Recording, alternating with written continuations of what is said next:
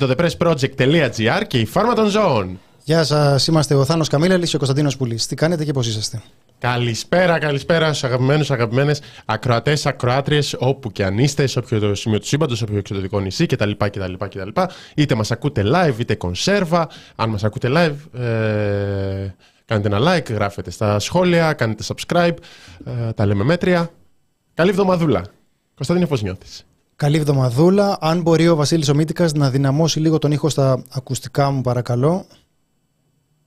Ευχαριστώ, ευχαριστώ Βασίλη. Ευχαριστώ Βασίλη. Θάνο, είναι πολύ καλό που βοηθάς και εσύ τον, ε, το, το Βασίλη. Ο, ο Βασίλης είναι, εντάξει, είναι αρκετά χρόνια εδώ πέρα, αλλά πάντα χρειάζεται λίγη, λίγη βοήθεια. Είχαμε θα, περίεργο... Θα μάθει, όπως λέμε. όπως λέμε στην πολιτική. Γενικά. Ε, είχαμε ένα περίεργο Σαββατοκύριακο, πολύ γεμάτο από ε, συζητήσεις. Ε, βλέπω τώρα που γράφετε για τις ε, παρελάσεις, αυτό πέρασε λίγο στο ντοκού. Δεν υπήρξε πολύ έντονο το, το εθνικό συνέστημα τις, ε, τις ημέρες που πέρασαν. Που πέρασαν. Ε, Τα βλέμματα ήταν στραμμένα στην ε, Παλαιστίνη και μετά δεν ήταν. Α, δεν ήμασταν εθνικά υπερήφανοι Νομίζω ότι κανείς δεν είναι εθνικά υπερήφανος. Όχι, δυστυχώς κάποιοι είναι. Λοιπόν, εγώ ε, ακολουθώντας την παράκληση του γιού μου πέρασα από την ε, παρέλαση στην ε, γειτονιά μου και έχω να πω για όσους ε, ε, καταστροφολογούν λέγοντας ότι αυτά είναι στρατιωτικά έθιμα που αναβιώνουν για τα ότι βάζουμε παιδάκια να κάνουν στρατιωτικό βήμα και, και κάτι τέτοια. Θέλω να σας καθησυχάσω, δεν θυμίζεις σε τίποτε στρατό αυτό το πράγμα. Δηλαδή τα βλέπεις και είναι τόσο παραλία η όλη φάση που λες: Α, εντάξει, εντάξει, εντάξει. Παιδιά, άμα είναι έτσι, κάντε το, δεν πειράζει. Ε, δεν ξέρω, μάλλον πρέπει να ε, ξεθοριάζουν οι στρατιωτικές μνήμες ε, ή να μην υπάρχουν αρκετοί στρατοενθουσιώδεις ε, στις ε, τάξεις του, της εκπαίδευσης. Μ' αρέσει που βλέπεις τα θετικά και σε αυτό. Πάντα. Θέλω... Δεν σου φαίνεται, αλλά... Αυτός είμαι εγώ. Αυτός είμαι εγώ. Αν δεν έχω κάτι καλό να πω, προτιμώ να μην λέω τίποτα, Θάνο. Θέλω πάντα να βρίσκω το κάτι θετικό. Ναι. Εγώ έχω πει ξανά την ιστορία με το ότι ήμουνα στην παρέλαση μπροστά μπροστά, εκεί στους δύο που είναι μπροστά και είναι 2010 και μας έχουν πει στον, στον Τσοϊά που θα δείτε θα γυρίσετε το κεφάλι σας γιατί είναι η επίσημη. Οπότε προχωράμε εμείς εκεί, περίπατος. Δεν, δεν βλέπουμε τσογιά. Είμαι ένα φίλο μου απέναντι, κοιτιόμαστε, κοιτιόμαστε, δεν βλέπουμε τσογιά. Τέλος πάντων, δεν γυρίσαμε ποτέ, απλά συνεχίσαμε. Το οποίο ήταν μια μικρή πράξη αντίστασης εκείνη την περίοδο. Μετά άρχισαν οι μούτζε κλπ. Αλλά εμείς το κάναμε πρώτοι, θέλω να πω. Αδιαφορήσατε. Αδιαφορήσαμε, απλά ευθεία. Μου είχαν πει, είδα εξέδρα, αλλά εμένα μου είχαν πει θα δεις τσογιά. Τσογιά δεν είδα. Καλησπέρα σας κύριοι και τα δικά μου παιδιά 9 μηνών και 3 ετών μεγαλώνουν με φάρμα. Μάλιστα τέτοιο καιρό τραγουδήσαμε και το τραγουδάκι χρόνια πολλά για τη μεγάλη μου κόρη. Έτσι, η διάπλαση των παιδών. Τι, τι θα γίνουν αυτά τα παιδιά όταν μεγαλώσουν, Εθανό. Και την άλλη φορά το λέγαμε αυτό, που είναι ο φίλος που το, να νουρίζει με την εκπομπή το νεογέννητο παιδί του. Εφιάλτες τα βλέπει. Εφιάλτες τα βλέπει. Λοιπόν, ε, η κορυφαία στιγμή που ο Κωνσταντίνος φοράει t-shirt και ο Θάνος που κάμισο, έστω και τζιν. Καλή εκπομπή, παιδιά. Δεν, δεν μπορείτε ποτέ, ποτέ να ξέρετε τι, τι σκεφτόμαστε και τι θα κάνουμε. Είμαστε μαθημένοι στον ε, Αντάρτικο πόλεμο. Δεν ξέρεις ποτέ πώς να προβλέψεις τις επόμενες κινήσεις μας. Πα, κοντομάνικο. Πα, που κάμισο. Τι εννοείς 2010, 2009-2010. Σεζόν, περίοδος. 18. 2008-2009. Νομίζω 10. Μάλιστα. Λοιπόν, ναι, θα πούμε για τον, ε, θα πούμε για τον ΟΗΕ. Μεγαλώνουν τα παιδιά σας με φάρμα και μετά δεν χαιρετάνε τους τσολιάδες της παρελάση. Ακριβώς. Τους επισήμους, επισήμους. Απλώς ο τσολιά ήταν το σήμα. Λοιπόν, άλλη μια εθνική επιτυχία και σχολιάστηκε κιόλας ε, σε παραλληλισμό με το ηρωικό όχι του Μεταξά. Που δεν υπόθηκε, να το πούμε και αυτό για να μαθαίνει ο κόσμος ιστορία. Δεν το είπε. Δεν είπε όχι μεταξά. Είπε αλόγ σε λαγκέρ. Είναι, ε, δηλαδή έχουμε πόλεμο, έτσι, το είπε ρωτώντας. Ναι, ναι, ναι. Μάλιστα. Ε, μας γράφεται ότι έχει λίγο lag. Αλλά το γράφει μόνο ένας, οπότε δεν θα το λάβουμε υπόψη μας. Θα το κάνουμε όπως τις εκλογές. Είστε πολύ λίγος για να ασχοληθούμε μαζί σας. Το 41% λέει ότι δεν έχει lag αυτή τη στιγμή. Λοιπόν, ε, αυτό πάντως που κυριάρχησε ήταν η ντροπιαστική στάση της ε, χώρας μας στο ψήφισμα των Ηνωμένων Εθνών για την, ε, για την εκεχηρια Η στάση της ε, χώρας μας, η θαραλέα στάση της ε, χώρας μας ήταν να βγει για κατούριμα. Έτσι δεν λέγεται αυτό, Θάνο, στην ε, διεθνή διπλωματική γλώσσα. Νομίζω πως Είχα ναι. πάει να κατουρίσω. Ναι. Ε, μπορούμε να δούμε εδώ, Βασίλη, αν θέλεις να βάλουμε την εικόνα. Λοιπόν, αυτό είναι το ψήφισμα και το θέμα ήταν το αν θα υπάρξει ανθρωπιστική εκεχηρία στη Γάζα. Κατατέθηκε στη Γενική Συνέλευση του Οργανισμού Ηνωμένων Εθνών. Δυστυχώς εγκρίθηκε. Δυστυχώς όμως έχει συμβολική σημασία, δεν είναι δεσμευτικό. Ε, πιο δεσμευτική θα ήταν μια απόφαση στο Συμβούλιο Ασφαλείας, όπου έχουμε εξηγήσει, έχουμε προσπαθήσει να σχολιάσουμε και έχουμε αναφέρει το τι γίνεται στο Συμβούλιο Ασφαλείας. Πάντα μία από τις τα μόνιμα μέλη, τις μεγάλες δυνάμεις του πλανήτη, ας, πούμε, ας το πούμε έτσι, πάντα θέτει βέτο σε θέματα τα οποία δεν, την, ε, δεν τις αρέσουν. Τώρα το κάνουν οι Ηνωμένες Πολιτείες, στην περίοδο του, που είχε ξεκινήσει η ρωσική εισβολή, το έκανε η Ρωσία. και σχολιάστηκε έντονα, είναι από τις λίγες φορές που το τι ψηφίζει η Ελλάδα στο, στη Γενική Συνέλευση του ΙΕ κυκλοφορεί και γίνεται τόσο γνωστό. Ε, η τακτική της αποχής έχω να πω ότι είναι συνήθις πρακτική σε τέτοια ζητήματα. Έχουμε, έχουμε απέχει για παράδειγμα και από ζητήματα που έχουν να κάνουν με το δημόσιο χρέος. Μόνο ότι ήμασταν άμεσα ενδιαφερόμενοι. Ε, το θυμάμαι να το γράφουμε στο πρέσβη, ήταν περίοδος, ε, ε, περίοδος ΣΥΡΙΖΑ. Αλλά τώρα ήταν τέτοιο, είναι τέτοια η σφαγή στη Γάζα. Ήρθε και το timing, δηλαδή δεν ήταν μόνο η εθνική επέτειος, ήταν και ότι ξεκίνησε η εισβολή του Ισραήλ στη Γάζα. Δηλαδή την Παρασκευή το βράδυ μάθαμε, στα δημοσιεύαμε ε, αργά το βράδυ, ότι έχουν κοπεί οι τηλεπικοινωνίες με τη Γάζα, δεν υπάρχει καμία επαφή, ε, δεν γνωρίζει κανένας το τι ακριβώς γίνεται, δεν υπάρχει καμία, έχει αποκοπεί από τον πλανήτη αυτό το μέρος, αυτή η περιοχή των 2 εκατομμυρίων ανθρώπων και την επόμενη μέρα μάθαμε ότι είχε ξεκινήσει η εισβολή, οι αριθμοί μεγαλώνουν, συνεχίζονται, ε, γίνονται, δηλαδή εισβάλλουν τάγκς κάθε βράδυ από την, το Ισραήλ στην Γάζα, υπάρχουν συγκρούσεις, υπάρχουν νεκροί άμαχοι που μεγαλώνουν πάνω από 7.000 πλέον και ήρθε και αυτό το ψήφισμα. Στο, στο ψήφισμα αυτό, επειδή καταλαβαίνετε ότι ήταν πολύ μεγάλη η κατακραυγή, γιατί πληθαίνουν και οι φωνές της ε, κριτικής σε, επίπεδο αρκετά θεσμικό. Δηλαδή οι περιθωριακές πολιτικές ε, φωνές ε, μπορούν να απομονωθούν επικοινωνιακά, δεν είναι πολύ μεγάλο πρόβλημα. Στην περίπτωσή μας εδώ πέρα υπήρχε μια προσπάθεια να μπαλωθεί αυτό. Διπλωματικές πηγές, πάει να πει non-paper που συνέταξαν διπλωμάτες για να μας εξηγήσουν γιατί το κάναν αναφέρουν τα εξής. Η αποχή στο πλαίσιο του ΟΗΕ δεν ισοδυναμεί σε καμία περίπτωση με καταψήφιση. Αντιθέτως είναι δημιουργική. υπό την έννοια ότι η χώρα δεν προσμετράται στους παρόντες και άρα, προσέξτε εδώ ότι είναι καταπληκτικό το επιχείρημα, και άρα διευκολύνεται η επίτευξη ειδικής πλειοψηφίας των δύο τρίτων. Χάρη τους κάναμε, με άλλα λόγια. Δηλαδή η, η δικιά, μα, η δικιά μας ψήφος ήταν σημαντική Ναι, ναι, ήταν, αυτή ήταν η πιο θαραλέα ψήφος. Η πιο θαραλέα ψήφος ήταν η αποχή. Δηλαδή ε, εξαιτίας της δικιάς μας τάσης Να και είμαστε των καλά. άλλων που απήχαν. Ναι, ναι, ναι. Δηλαδή οι άλλοι τώρα πήγαν και ψήφισαν ναι. Μέτρια στάση. Δειλή. Ουδέτερη. Δειλή. Δειλή. Δειλή. Ωραία. Προχωράμε. Η Ελλάδα συντάχθηκε με την πλειονότητα των χωρών της Ευρωπαϊκής Ένωσης. 15 χώρες απήχαν, έναντι 8 που υπερψήφισαν και 4 που καταψήφισαν. Ευτυχώς εδώ και Ναι. κοιτάμε την Ευρώπη και δεν κοιτάμε τον, ε, το σύνολο των ε, Τώρα ε, το των σύνολο χωρών. είναι κάτι χώρες εκεί που λέμε ότι είναι του τρίτου κόσμου, κάτι Βέβαια, αφρικανικές, εντάξει, κάτι ασιατικές, τις οποίες πολλοί κόσμος θεωρεί υπό. Όχι, όχι, όχι. Α, Καμία, καμία Ε, σημασία. Ευρώπη. Καμία σημασία. Ψάχνουμε μια πλειοψηφία Ο δυτικ- εντωμεταξύ. ο δυτικός Δηλαδή, είμαστε κόσμος. στη μειονότητα του πλανήτη, Ναι. αλλά στην, στην Ευρωπαϊκή Ένωση είμαστε στην ε, Αυτό που λέμε πλειοψηφία. ο δυτικός κόσμος. Λοιπόν, η Ελλάδα υπήρξε δημιουργική. Τρίτο, το, το επαναφέρει. Είμαστε πολύ δημιουργικοί. Εντάξει, αυτό μυρίζει τόσο πολύ την ε, κριτική που κάνανε, θυμάσαι, με, το, με τη δημιουργική ασάφεια. Υπήρξε δημιουργική, προτείνοντας στο στάδιο των εσωτερικών διαδικασιών ορισμένες σημειακές παρεμβάσεις, οι οποίες θα μπορούσαν να είχαν διευκολύνει την ευρύτερη πλειοψηφία.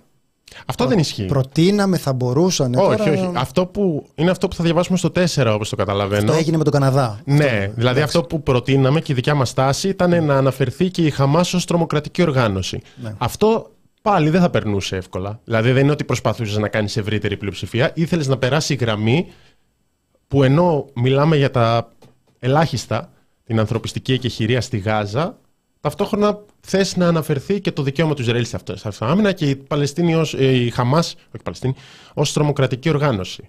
Αυτό δεν έχει ομοφωνία στον πλανήτη. Δεν συμφωνεί, διαφωνεί κανείς. Η Ελλάδα, είναι το τέταρτο σημείο, υπερψήφισε τροπολογία του Καναδά για τη ρητή καταδίκη της τρομοκρατικής δράσης εκ μέρους της Χαμάς, με την υιοθέτηση της οποίας ήταν δυνατόν να περάσει το ψήφισμα πολλέ τη χώρα. Τελικά, αν και πλειοψήφισε, δεν συγκέντρωσε την, απέ- την απαραίτητη πλειοψηφία των δύο τρίτων. Ωραία, και αφού διαβάσαμε. Αν, αν, κάτσε. Εδώ γιατί δεν απήχαμε. Για να διευκολύνουμε την πλειοψηφία.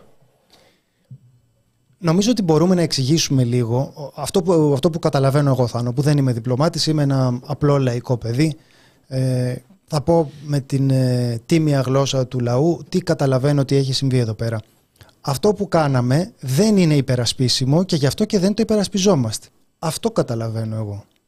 Δηλαδή, θα μπορούσαμε να πούμε ότι αυτό επιβάλλει το δίκαιο ή θα μπορούσαμε να πούμε ότι αυτό επιβάλλει το συμφέρον μας.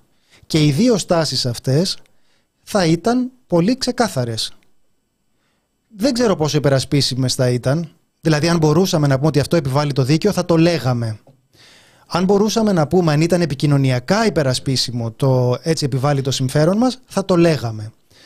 Το γεγονός ότι καθόμαστε και κρυβόμαστε πίσω από το δάχτυλό μας, λέγοντας ότι έτσι με την αποχή διευκολύναμε τους άλλους που ψηφίσανε να υπάρξει και χειρία να έχουν ευκολότερα την ε, πλειοψηφία, αυτό μου φαίνεται ε, διπλά ντροπιαστικό. Γιατί και κρατήσαμε μια στάση η οποία είναι κατάπτυστη και προφανώς δεν μπορούσαμε να την ε, στάση αυτή να την ε, υπερασπιστούμε λέγοντας ότι έτσι έπρεπε να κάνουμε. Έστω ότι αυτά είναι τα επιχειρήματά μας.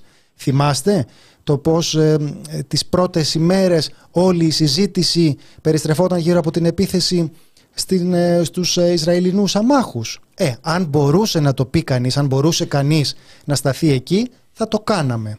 Αλλά η αλήθεια είναι ότι όταν έχουν συγκεντρωθεί περισσότερα νεκρά παιδιά από ό,τι συνολικά στον πλανήτη από το 19 μέσα σε αυτές τις τρεις εβδομάδες, είναι λίγο δύσκολο να το πεις αυτό. Έως και ακατόρθωτο, γι' αυτό και δεν το κάναμε. Μμμ. Λέμε δηλαδή ότι αυτά τα 3.000 παιδιά, το, το 40% των ε, θανάτων αυτή τη στιγμή είναι σε ανήλικους, ε, σημαίνει ότι κάνουμε κάτι το οποίο δεν μπορείς να το πεις. Μπορείς να το κάνεις γιατί είναι τέτοιος ο κινησμός που προσφέρεις ό,τι διευκόλυνση χρειαστεί. Θα, θα δούμε τώρα τις, ε, τις διευκολύνσεις, τις πρακτικές στρατιωτικές που, που παρέχει η χώρα μας. Αλλά βεβαίως, το ξαναλέμε, είναι πράγματα τα οποία επειδή δεν αντέχουν σε κριτική δεν μπορείς να τα πεις. Και καταλήγουμε σε αυτή τη διπλωματική απάντηση που λέει, είναι πολύ διπλωματική αυτή η διπλωματική απάντηση, που λέει ναι εντάξει το κάναμε, δεν λέει πουθενά ότι καλώς το κάναμε, λέει ότι μην ανησυχείτε, δεν είπαμε να μην γίνει. Σε καμία περίπτωση δεν είπαμε να μην γίνει.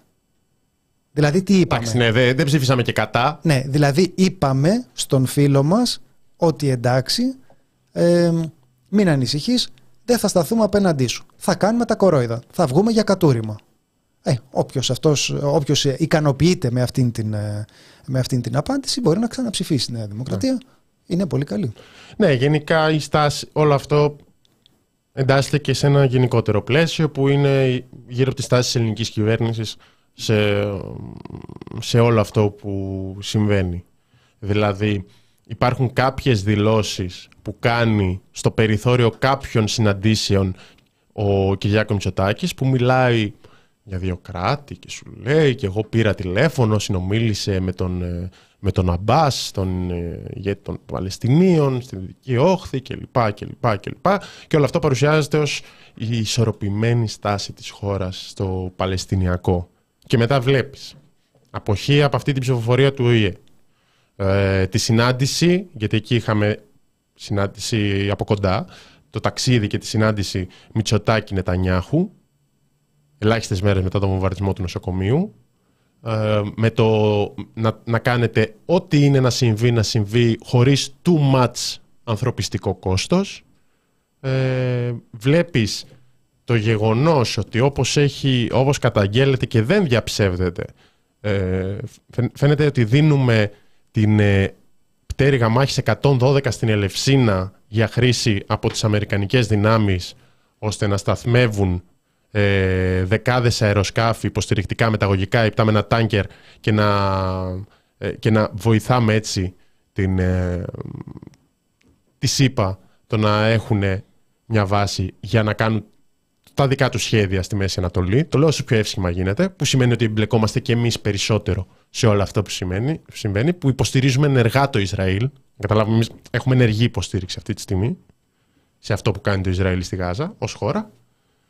Ε, και καταλαβαίνεις ακριβώς τη στάση της χώρας. Είναι προφανώς μια στάση απέναντι σε κάθε επίπεδο ανθρωπιάς, ε, απέναντι στο διεθνές δίκαιο, γιατί έχουμε ξεκάθαρα στοιχεία για παραβιάσεις του διεθνούς δικαίου. Έχουμε πλέον και έρευνα από το Διεθνές Δικαστήριο, Διεθνές Ποινικό Δικαστήριο για εγκλήματα πολέμου. Έχουμε τις καταγγελίες της Διεθνούς Αμνηστίας για εγκλήματα πολέμου και στην αρχή μάλιστα των βομβαρδισμών μετά την επίθεση της Χαμάς. Και αυτή είναι η στάση της ε, χώρας γενικά. Και και, και όχι μόνο ενάντια στο δίκαιο, αυτό ξέχασα να προσθέσω, και ενάντια από ό,τι φαίνεται και στη βούληση της πλειοψηφίας του ελληνικού λαού, όπως μετριέται τέλος πάντων στις όσες δημοσκοπήσεις μετριέται. Δηλαδή φαίνεται ότι ένα μεγάλο ποστό των, ε, των πολιτών δεν θέλει να πάρει κάποια μεριά σε αυτό που συμβαίνει. Αυτό νομίζω το είχαμε και στη ρωσική εισβολή στην Ουκρανία. Μετά ένα 28% σύμφωνα με μέτρηση είναι με την, να είμαστε με την πλευρά της Παλαιστίνης και ένα 21% μόνο με την πλευρά του Ισραήλ.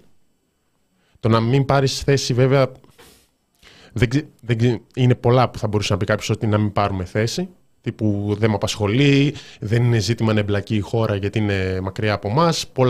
Πολλοί λόγοι μπορεί να υπάρχουν. Ναι. Μπορεί να είναι ιδιαιτερότητα, να στηρίξουμε την εκεχηρία, μπορεί να είναι μια σειρά. Εγώ δεν θα πόνταρα και πολύ στο τι θέλει ο λαός, γιατί ξέρεις, άμα ήθελε ο λαός τον κακό του τον καιρό, κάποια στιγμή ας εκφραζόταν κιόλας, ας γκρέμιζε την πόλη, ας έκανε κάτι δηλαδή. Όσο δεν το κάνει αυτό, δεν μπορώ να νιώσω ότι αυτό είναι ένα επιχείρημα που μπορούμε να χρησιμοποιούμε εναντίον της ε, κυβέρνησης. Α, όχι, είναι ένα ενδιαφέρον επιχείρημα. Προφανώς δεν είναι και από τα βασικά επιχειρήματα για να διαλέξει μια κυβέρνηση για πάρα πολύ κόσμο. Για κάποιους μπορεί να είναι. Ναι. Είναι αδιάφορο, ναι. Είναι Αλλά αδιάφορο. Και, και το, εγώ το, ανέσυρα ένα πληροφοριακό στοιχείο που μου είχε κάνει τρομερή εντύπωση από όταν έγραφα για τον, ε, ε, αυτό το, την εισαγωγή σε ένα βιβλιαράκι ηθικής φιλοσοφίας για τον ε, φιλήσυχο πολίτη, για τις συμφορές που συμβαίνουν μακριά από εμάς και έλεγε αυτό ότι ούτε καν στο Βιετνάμ. Δεν, η εξωτερική πολιτική δεν απασχολεί κανέναν. Όταν λέμε τώρα ότι τους ρωτάνε και δεν ξέρουν πού βρίσκεται, ε, πού βρίσκεται η Ελλάδα, όχι πού, πού βρίσκεται η Παλαιστίνη, πού βρίσκεται η Ευρώπη.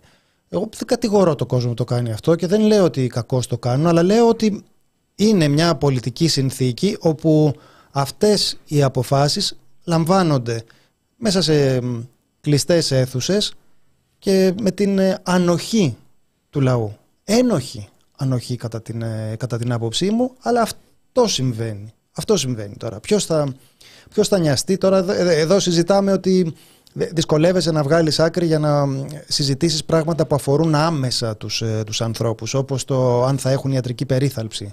Και λέμε τώρα ότι θα καταλάβουν το μεσανατολικό. Η δύναμη της ε, προπαγάνδας τεράστια και πολύ πιο αποφασιστική σε αυτά. Η κατάσταση στην Παλαιστίνη είναι μια χρόνια κατάσταση. Σε έξαρση τώρα θέση έχουμε πάρει χρόνια τώρα υπέρ του Ισραήλ. Ναι και όχι νομίζω. Δηλαδή είναι εδώ και πολλά χρόνια, όντως, η θέση της χώρας σιγά σιγά μετατοπίζεται προς το Ισραήλ. Αυτό δεν έγινε μόνο επί Νέας Δημοκρατίας. Είναι πολλές και συναντήσεις μεταξύ του Αλέξη Τσίπρα και του Μπενιαμίν Νετανιάχου και αυτός ο άξονας Ελλάδας, Ισραήλ, Κύπρου, Αιγύπτου. Πάρα πολλές αυτές τι τετραμερείς που γίνανε, τετραμερείς συναντήσεις, συμφωνίες. Ε, πολλές οι αμυντικές συμφωνίες με το Ισραήλ. Πάρα πολλές που έχουν περάσει και κυρωθεί από τη Βουλή. Ε, που περιλαμβάνουν όπως έγινε και πρόσφατα νομίζω ε, κοινές ε, στρατιωτικές ασκήσεις. Αυτά κάθε τόσο σχολιάζονταν κάπου στο περιθώριο της επικαιρότητας, συνήθως από αριστερές οργανώσεις, το ΚΚΕ που έβγαζε ανακοινώσεις και λοιπά και βγάζει.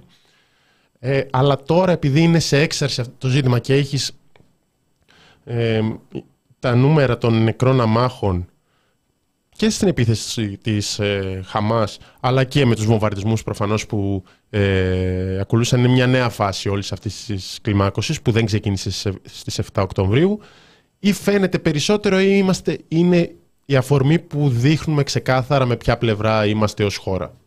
Με, με πάρα πολύ μεγάλους κινδύνους κιόλας. Ναι, είμαστε με, αυτήν την, ε, με αυτή την πλευρά που λέει ότι αυτή τη στιγμή έχουν, έχουν αρχίσει να κάνουν, να κάνουν επιθέσεις, να, πιάτσικο για να πάρουν αλεύρι οι άνθρωποι. Μιλάμε τώρα στην περιοχή αυτή, ζουν με ανθρωπιστική βοήθεια, δεν έχουν εγκληματικότητα και αστέγους και τώρα έχουν φτάσει σε ένα τέτοιο σημείο πίεσης, πείνας, ε, που η κατάσταση είναι δραματική και ανεξέλεγκτη. Εν τω μεταξύ, οι προειδοποιήσεις αυτές για τα, για το νοσοκομεία, άκουγα μια, μια συζήτηση με έναν ε, ε, πρώην δικαστή για τα, για τα εγκλήματα πολέμου ε, που έλεγε ότι όταν ε, ζητάς τώρα να εκενωθεί, να, να εκενωθεί νοσοκομείο και γίνονται επιθέσεις σε νοσοκομεία. Αυτό. δεν υπάρχει περίπτωση. Ακόμη δηλαδή και αν ήταν στρατιωτικός στόχος, στην ίδια εκπομπή είχαν έναν Νορβηγό ο οποίος έλεγε ότι έχει εργαστεί για χρόνια και αυτό δεν το έχει δει το να χρησιμοποιούνται δηλαδή ως στρατιωτικές βάσεις στα νοσοκομεία. Και παρότι είναι πολύ παλιός ο ισχυρισμός του Ισραήλ για αυτό δεν έχουν προσκομιστεί αποδείξεις. Ε, και λοιπόν έλεγε ότι για να μπορέσει να το, να το ισχυριστεί αυτό θα υπάρχει πάντοτε το εμπόδιο ότι ακόμη και αν υπήρχαν στρατιωτικοί στόχοι που έχουν μέσα και, και πολίτες αυτό θα ήταν πάλι δυσανάλογη η, η επίθεση και θα έπρεπε πάλι να, να απολογηθούν σε διεθνή δικαστήρια για εγκλήματα πολέμου. Ε, αυτό που συζητάμε τώρα είναι ότι συμβαίνει μια σφαγή στην οποία η χώρα μας ε, δια της κυβέρνησης της ε, ψηφισμένης παίρνει το μέρος του θήτη. Δεν ξέρω ποιον νοιάζει αυτό, φαντάζομαι όχι πολλούς. Ε, αλλά αυτό συμβαίνει και το να πούμε όχι στο όνομά μου νομίζω ότι έχει μια μικρή σημασία με δεδομένο ότι η στήριξη αυτή αφορά το ψήφισμα, αφορά την στρατιωτική βοήθεια, τις στρατιωτικές ε, βάσεις, την 112η στην, ε, στην Ελευσίνα. Η πτέρυγα μάχης 112 στην Ελευσίνα. Ναι. Έγινε και πολύ μεγάλη κινητοποίηση. Ναι. Λοιπόν, ε, που θα πει ότι η χώρα μας επιδιώκει να συνδράμει με πολλούς τρόπους. Δεν, ε, δεν το τσιγκουνεύεται. Η Σούδα είναι ναι, η πιο σημαντική βάση των Αμερικάνων εδώ στην περιοχή. Δηλαδή φεύγουν σε οριδόντα τέτοια. Και τώρα ζήτησαν και την Ελευσίνα όπως φαίνεται. Ε, υπάρχουν σχετικές ανακοινώσεις και από ε, οργανώσεις εξωκοινωνικής αριστεράς και υπάρχει και σχετική ερώτηση του ΚΚΕ προς τους Υπουργούς Εθνικής Άμυνας και Εξωτερικών με ημερομηνία 24 Οκτωβρίου 2023. Ε, το ΚΚΕ ζητάει καμιά αξιοποίηση στρατιωτικής βάσης Ελευσίνας από η Πανάτο να γυρίσει πίσω η φρεγάτα Ψαρά Και αυτό είναι ένα ζήτημα το οποίο είχε αναφερθεί, δεν είχε διαψευστεί. Μετά έβγαλε το BBC ε, και νέο δημοσίευμα και η κυβέρνηση έσπευσε να διαψεύσει και είπε όχι δεν συμβαίνει τίποτα. Ε, να σταματήσει κάθε οικονομική, πολιτική, στρατιωτική συνεργασία με το κράτος δολοφόνο του Ισραήλ και ρωτούνται οι υπουργοί τι μέτρα προτίθεται να λάβει η κυβέρνηση ώστε να μην υπάρξει καμία αξιοποίηση της 112 πτέρυγας μάχης στην Ελευσίνα για τους δολοφονικούς σχεδιασμούς των ΗΠΑ και του ΝΑΤΟ. Ναι, το έχει στο όνομά μας που λέει ο Κωνσταντίνος έχει μία αξία και κυρίως και για να καταλάβουμε το τι σημαίνει αυτό, που, το τι γίνεται, αλλά και το, το η εμπλοκή της χώρας. Δηλαδή είναι ζητήματα πάρα πολύ σημαντικά που μπορεί να τα βρούμε με τις πολιτικές που ακολουθούνται σήμερα. Θα, βρούμε, θα τα βρούμε μπροστά μας στο μέλλον. Είναι πολύ πιθανή η περαιτέρω κλιμάκωση. Και είναι κάτι το οποίο μπορεί να, να αφορά το, το πλανήτη. Η ανακοίνωση του Κουκουέ λέει η κυβέρνηση αντί να υλοποιεί την απόφαση του Ελληνικού Κοινοβουλίου για αναγνώριση του Παλαιστινιακού κράτους, που είναι η μόνη ειρηνική διέξοδος, Αναλαμβάνει πολύ βαριές ευθύνες, συμμετέχοντας ακόμη πιο ενεργά στο μακελιό των λαών της Μέσης Ανατολής και κατά συνέπεια μετατρέπει τη χώρα μας σε στόχο αντιπίνων. Ναι. Να, μια διάσταση πρακτική και όχι ηθική που την, ε, την αναφέρουμε και το, και το αφήνουμε εκεί. Ε, σε γενικές γραμμές, πάντως. Ε, αυτό, αυτό, πάντα ισχύει. Είναι κάτι... Δηλαδή, όταν λέμε μεγάλη και επικίνδυνη εμπλοκή της χώρας, επικίνδυνη σημαίνει αυτό. Ναι. Ε, ας μείνουμε στην ηθική ε, διάσταση να μην παίρνουμε το μέρος, τον, ε, το μέρος του θήτη σε μια σύγκρουση. Και με δεδομένο ότι, ε, όπως έχουμε πει αρκετές φορές, δεν πρόκειται για κάποια περιθωριακή Δεν πρόκειται για κάποια εξτρεμιστική, ε, για, για, για κάποια θέση την οποία θα πρέπει, για την οποία θα πρέπει να σκάψουμε σε κάποια αριστερή γκρούπα για να βρούμε mm κάποιους που να την εκπροσωπούν. Εκπροσωπείται σε κεντρικό επίπεδο. Εκπροσωπείται με το περίφημο δικαίωμα στην αυτοάμυνα του Ισραήλ. Οπότε μπορούμε, τώρα που έχει ξεκινήσει η χερσαία εισβολή, μπορεί κάποιος να αναρωτηθεί και να πει: Το Παλαιστίνη έχει δικαίωμα στην αυτοάμυνα. Αυτή τη στιγμή; Και τι σημαίνει ότι ο ένας μονίμως θα επικαλείται το, το δικαίωμα στην αυτοάμυνα για κάτι που κάνει ο άλλος; Και πού τελειώνει αυτό, δεν τελειώνει αυτό. Εδώ να πεις το Ισραήλ έχει δικαίωμα στην αυτοάμυνα για την επίθεση με τους 1500 νεκρούς κλπ. κλπ, κλπ για να τη χαρακτηρίσει όπως θες. Και γίνεται αυτό το πράγμα. Οπότε μετά έρχεται ο άλλος και σου λέει: Εγώ δεν έχω δικαίωμα στην αυτοάμυνα. Αυτό είναι κάτι το οποίο το λέμε εξ αρχής. Και αν δεν έχει Παλαιστίνη, μπορεί το Ιράν, ο Λίβανος με τη Χεσμολάχ να πει: Εμείς εδώ πέρα το δικαίωμα στην αυτοάμυνα κάνουμε. Οπότε σημαίνει ότι έχεις μια τεράστια πολεμική σύγκρουση.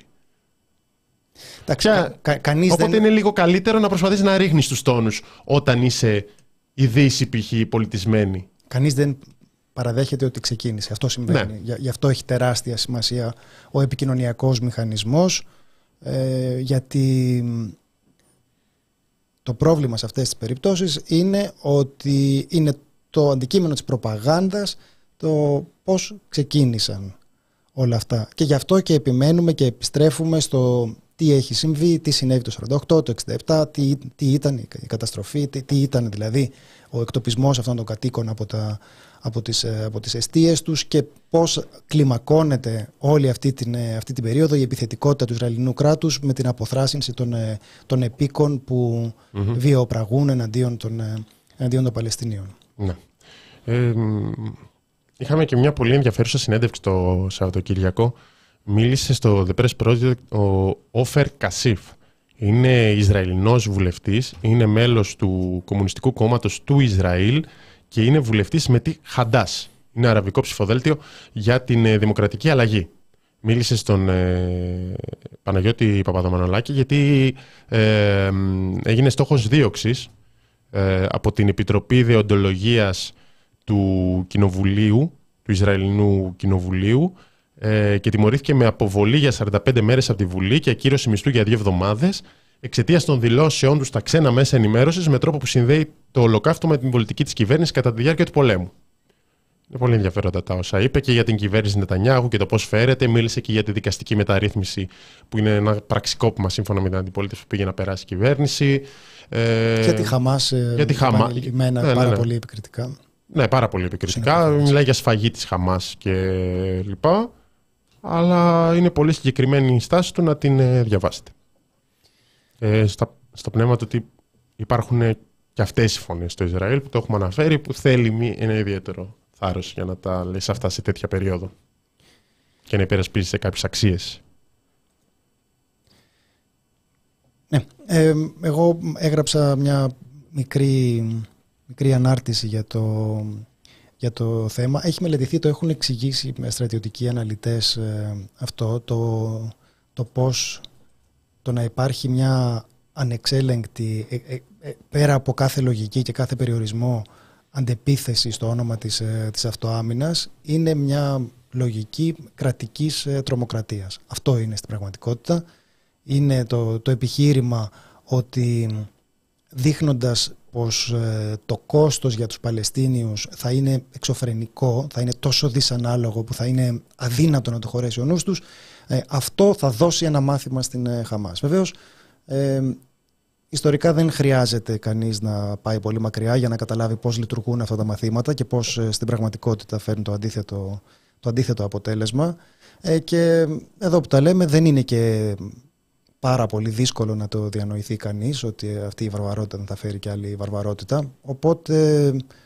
ενώ το αντιλαμβανόμαστε ότι η, η κατάσταση δεν είναι απλή, είναι πολύπλοκη, ε, σε αυτό μάλλον μπορούμε να καταλάβουμε ποιος είναι ο τρόπος με τον οποίο διαχρονικά λειτουργεί το, ε, έχει λειτουργήσει το, το Ισραήλ και τι προσπαθεί να, να επιδιώξει. Ε, το παράδειγμα του 2009 ξεκινήσαν την, ε, την επίθεση την ώρα που γυρίζανε παιδιά από το σχολείο ακριβώς και είχαμε πάλι και νοσοκομεία και όλα. Γι' αυτό και η υπόθεση με το, με το νοσοκομείο, με το ποιος ε, βομβάρδισε το νοσοκομείο, είναι λίγο, ε, αν μου επιτραπεί μια το, τολμηρή παρομοίωση, είναι λίγο η μικρή Μαρία αυτής της ε, ε, διαμάχης. Με την έννοια ότι αυτό το οποίο ξέρουμε ότι έχει ξαναγίνει, ξέρουμε ότι το κάνουν, εστιάζουμε σε μία περίπτωση και αναρωτιόμαστε αν μπορεί να αποδειχτεί εκεί.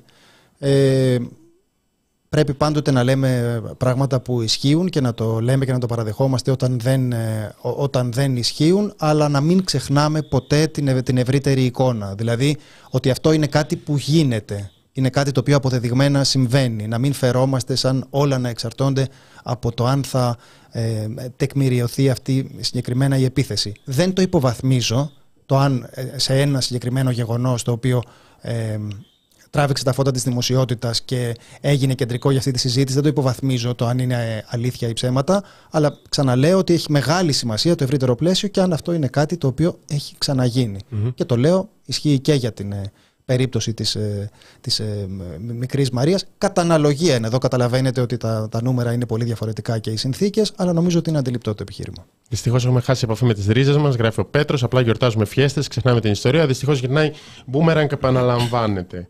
Ε, ξεχνάμε την ιστορία και υπάρχει μια προσπάθεια νομίζω να ξεχάσουμε τη λογική μας. Δηλαδή το να τα κάνεις όλα άσπρο μαύρο, όπως λέγεται, με το ότι πάντα είναι απέναντί μας το απόλυτο κακό, είτε είναι ο Πούτιν, είναι η Χαμάς, το οτιδήποτε. Οπότε εκεί όλα δικαιολογούνται και οι νεκροί ας πούμε, δεν μετράνε έτσι, γιατί μπορεί να λένε και ψέματα για να θυμηθούμε τι είπε ο Biden. Το να γίνονται όλα άσπρο-μαύρο και να υπάρχει ένας φανατισμός ότι είμαστε με αυτούς, κάπου προσπαθούν να σε κάνουν να χάσεις την λογική σου και να πεις: Ρε παιδιά, πώς θα πάει αυτό; Δηλαδή, πώς το σκέφτεσαι να πηγαίνει αυτό; Γιατί εγώ το σκέφτομαι ότι θα υπάρξει περισσότερος πόλεμος και περισσότεροι νεκροί και από τις δύο μεριές που δεν θα είναι η ίδια αναλογικά, όπως δεν είναι διαχρονικά 70 χρόνια. Αλλά τι περιμένεις να συμβεί, δηλαδή να το δούμε ψυχρά. Όταν μου λες δικαίωμα του Ισραήλ στην αυτό, τι περιμένεις να συμβεί; Αν έχεις λίγη γνώση της πραγματικότητας, αυτό θα συνέβαινε. Τώρα τι περιμένεις να συμβεί στηρίζοντας ανεφόρον τη συνέχιση της σύγκρουσης; Δηλαδή η επόμενη μέρα πώς θα βρει την περιοχή; Όταν δεν κάνεις κανένα, καμιά διαμεσολάβηση για κεχηρία και για λύση. Είναι πάντα ένα ερώτημα. Γι' αυτό πρέπει να τα βλέπεις λίγο ψυχρά και σε ένα συγκεκριμένο πλαίσιο. Καλό το άλλο ότι πάμε να... Καλό. Είχαμε όλα αυτά τα ισοπεδώ σε τη Γάζα, πάμε, κάνουμε, ράνουμε και πολύ γρήγορα καταλάβαμε τι, τι σημαίνει αυτό. Και να μην ήξερε κάποιος, τώρα μπορεί να μάθει. Λοιπόν, Θάνο. Και για ο άλλος που τα λέει, δηλαδή ο, ο αξιωματούχος, έχει και τα δικά του συμφέροντα. Δηλαδή είναι στόχος του το να τα πει έτσι. Δεν είναι ότι θα τον βάλεις κάτω με λογική και θα του πεις: Κοίτα, συμβαίνει αυτό στη Γάζα και θα καταλάβει. Αλλά έχει συμφέροντα από πίσω που τα λέει. Έχει οικονομικά συμφέροντα. Έχει λόμπι όπλων. Δεν ξέρω εγώ τι. Αυτό είναι το καλό με το, αν, αν σε ενδιαφέρουν τα λόμπι όπλων. Ότι όλες οι συγκρούσεις είναι καλές. Είναι, είναι μια περίπτωση που η ηθική αξιολόγηση είναι εντελώς αδιάφορη. Δηλαδή από την πλευρά κάποιου που πουλάει όπλα, οποιαδήποτε, οποιαδήποτε όξυνση είναι καλοδεχούμενη. Mm. Λοιπόν. Χαίρεται από ένα χωριό του Λάος. Ασία, όχι πρώην καρα, καρατζαφέροκατάσταση. Πού δηλαδή; Αν μην μπορεί να μην θέλει να πει. Ε, ε, χωριό του Λάος το χωριό, είναι το θέμα. Από ποιο χωριό είναι; Ποιο χωριό; Που κατάγει, αυτό που κρατάει η σκούφια σου. Τι είναι εσύ που λένε. λοιπόν, ε, Θάνο, να, να συζητήσουμε λιγάκι την ε, επίθεση στην 16χρονη ε, στο, στο Νέο Ηράκλειο ναι. πριν να περάσουμε στο τελευταίο θέμα της εκπομπής. Ε, λοιπόν, θες να ξεκινήσουμε από την ανακοίνωση της αστυνομίας; Αυτό δεν είναι το σωστό. Να, να λαμβάνουμε υπόψη μας τις επίσημες... Τι θα έκαναν τα hoaxes ας πούμε. Α. Παίρνεις ένα... Παίρνει μια επίσημη ανακοίνωση και λες αυτό συνέβη. Ωραία. Πολύ ωραία. Όχι. Όχι. Όχι. Θα, θα με σβητήσεις εσύ τώρα την αστυνομία. Είναι από τη μια μεριά η ελληνική αστυνομία και από την άλλη ο Θάνος Καμίλαλης. Ποιο να πιστέψουμε τώρα, το Θάνο Καμίλαλη. Η ελληνική αστυνομία, η αλήθεια, ας πούμε. Δεν είναι. Α, ο, δεν το ε, προσωποποιούμε, ας πούμε. Δεν το προσωποποιούμε. Ναι. Τέλος πάντων, λοιπόν, αυτό που το βράδυ του Σαββάτου, μία 16χρονη εντοπίστηκε ανέστηκε μόφυρτη ε, στο Νέο Ηράκλειο, κοντά στο σημείο της αντιβαστικής συναυλίας που πραγματοποιήθηκε στην ε, περιοχή. Εξ αρχής υπάρχουν ε, καταγγελίες, δηλαδή από το Σάββατο το βράδυ κυκλοφορούν οι σχετικές καταγγελίες, ότι ξυλικοποιήθηκε από άνδρες της ΟΠΚΕ. Ε, η 16χρονη είναι στο νοσοκομείο, είναι στη μονάδα αυξημένης φροντίδας του γεννηματά, σε, ε, ε, έφτασε εκεί σε κομματώδη κατάσταση, όπως γράφτηκε. Είναι σε σοβαρή κατάσταση τώρα. Και τίθονται πάρα πολλά ερωτήματα για το τι συνέβη και το πώς ε, βρέθηκε εκεί πέρα. Λέμε υπάρχουν καταγγελίες Υπάρχουν πολύ σοβαρά ερωτήματα, στα οποία για άλλη μια φορά η ανακοίνωση της Ελλάδα δεν διαφωτίζει. Όχι, όχι απλώς δεν διαφωτίζει τώρα. Η ανακοίνωση της Ελλάδα λέει ότι πήγαν να παράσχουν ε, πρώτες βοήθειες. Και προσπαθείς να το φανταστείς αυτό. Και λες, ωραία. Να βαράνε κόσμο σε πορεία το έχω δει. Να παρέχουν πρώτες βοήθειες δεν το έχω δει. Και ξέρετε, αυτό έχει μια σημασία. Δηλαδή ότι ρε παιδί μου, είναι κάτι το οποίο δεν έχουμε δει για να το κάνετε και ποτέ. Δηλαδή, υποτίθεται ότι, ότι έχουν προηγηθεί κάποιες συγκρούσεις. Ε, και επειδή έχουν προηγηθεί κάποιες, ε, ε, κάποιες συγκρούσεις η αστυνομία φτάνει και την βρίσκει ε, τραυματισμένη. Αυτή είναι η, αυτή είναι η εκδοχή της, ε, αυτή είναι η εκδοχή της αστυνομίας. Βεβαίως υπάρχει η ανακοίνωση των γιατρών που λένε ότι βλέπανε εκεί πέρα να γίνεται χαμός από αστυνομία. Ρωτάγανε τι είναι αυτή η παιδιά. Είχαν πάρει το κινητό. Ε, η αστυνομία είχε πάρει το κινητό της. Ε, κλέψει χονδρικά, δεν ξέρουμε πώς, ε, πώς, λέγεται, πώς λέγεται αυτό. Ε, οπότε, με βάση την ε, εικόνα που έχουμε για το πώς συμπεριφέρεται η αστυνομία, οι πιθανότητες να αληθεύει η αστυνομική ανακοίνωση είναι οι ίδιες με τον γενικό μέσο όρο που έχουμε στα περιστατικά βίας όπου έχουμε ε, αστυνομική ανακοίνωση. Ε, αντιμετωπίζουμε την εκδοχή της αστυνομίας ως την υπερασπιστική γραμμή ενός εμπλεκόμενου. Αυτό κάνουμε. Είναι ο άλλος, ε, είναι ο Ρουπακιάς στο δικαστήριο, του λες τι έγινε και λέει ήμουνα εγώ ε, έξω, μου, μου επιτέθηκε ο... Ήμουνα στο αυτοκίνητο και μου επιτέθηκε ο Φίσας. Και πώς βρισκόσουν σε άμυνα αφού ήσουν μέσα στο αυτοκίνητο, ήμουνα, ήμουνα είναι ακριβώς αυτό που χρειάζεται να πει κανείς προκειμένου να δικαιολογήσει την επίθεσή του. Έτσι αντιμετωπίζουμε και τις ανακοινώσεις της αστυνομίας. Οι ναι, ανακοινώσεις της αστυνομίας ναι, είναι πάντοτε ε, το παραμύθι που έχει να πει αυτός που έχει πιαστεί να έχει διαπράξει ένα, ένα έγκλημα. Το βασικό ερώτημα εδώ είναι αν σύμφωνα με τις ανακοινώσεις, όπως λέει στην επίσημη ανακοίνωση, την βρήκαν στο σημείο αστυνομική, γιατί έχει συλληφθεί; Για τα γεγονότα που είχαν προηγηθεί υποτίθεται γιατί η, η, η αφήγηση της αστυνομίας είναι ότι και καλά ήταν αυτοί οι 50 που είχαν κάνει Ναι. επεισόδια. Οπότε βρήκαν την άλλη αιμόφυρτη εκεί πέρα και λένε Ναι. Α, αυτή ε, ήταν στα επεισόδια. Οπότε να ναι, την. αλλά ε, πώς, Εντάξει. ναι. πώς την βρήκανε. Το είδανε, τη βρήκαν τότε, τη βρήκαν μετά. Γι' αυτό είναι πράγματα τα οποία δεν κολλούν και είναι σοβαρά τα ερωτήματα. Μίλησε, ε, υπάρχει ένα ρεπορτάζ της Ευσύν, της ε, Δανάης ε, της Κύρα Μπαρτζόκα, στο, όπου μίλησε η μητέρα της ε, 16χρονης ε, και η δικηγόρος, η συνηγορός της, η κυρία Άννη Παπαρούσου. Ε, μ, α, κάποιες φράσεις από το τι λέει η μητέρα του θύματος. Ε, η αστυνομία ήρθε απλά στο νοσοκομείο να μας πει πως υπάρχει σύλληψη, ενώ οι δεκάδες αστυνομικοί γύρω μας διαβεβαίωναν έως τότε πως δεν υπήρχε τέτοια περίπτωση και πως βρίσκονται εκεί γιατί τυχαία τη βρήκαν στο έδαφος σε αυτήν την κατάσταση. Ανακοίνωση της Ήταν στη συναυλία, ήταν συναυλία, λέει η μητέρα. Την ώρα που έφευγε, βρέθηκε στο έδαφος με δολοφονικά χτυπήματα στο κεφάλι, όπως μαρτυράει η κατάσταση της υγείας τη σύμφωνα με τους γιατρούς. Οι παλινοδίες είναι συνεχείς, η ενημέρωση ελλειπή σε εμάς και εμείς καλούμαστε να διαχειριστούμε σοβαρή κατάσταση υγείας της ε, κόρης μας. Η αστυνομία λέει κατά την αποχώρηση των προαναφερθέντων ατόμων, οι αστυνομικοί αντιλήφθηκαν γυναίκα που φορούσε μαύρα ρούχα, γάντια, χειρουργική μάσκα και κουκούλα να βρίσκεται στο έδαφος, ενώ διαπίστωσαν ότι ήταν τραυματισμένη στο κεφάλι. Στην προσπάθεια των αστυνομικών να της παράσχουν τις πρώτες βοήθειες, ομάδα 100 ως 150 ατόμων, έχει αυξηθεί εδώ το νούμερο, θυμάμαι, στη, στη Νέα Σμύρνη πώς ήταν, 30-50, πώς ήταν στη Νέα Σμύρνη που Ναι, επικέφθηκαν ναι, ναι. στους αστυνομικούς.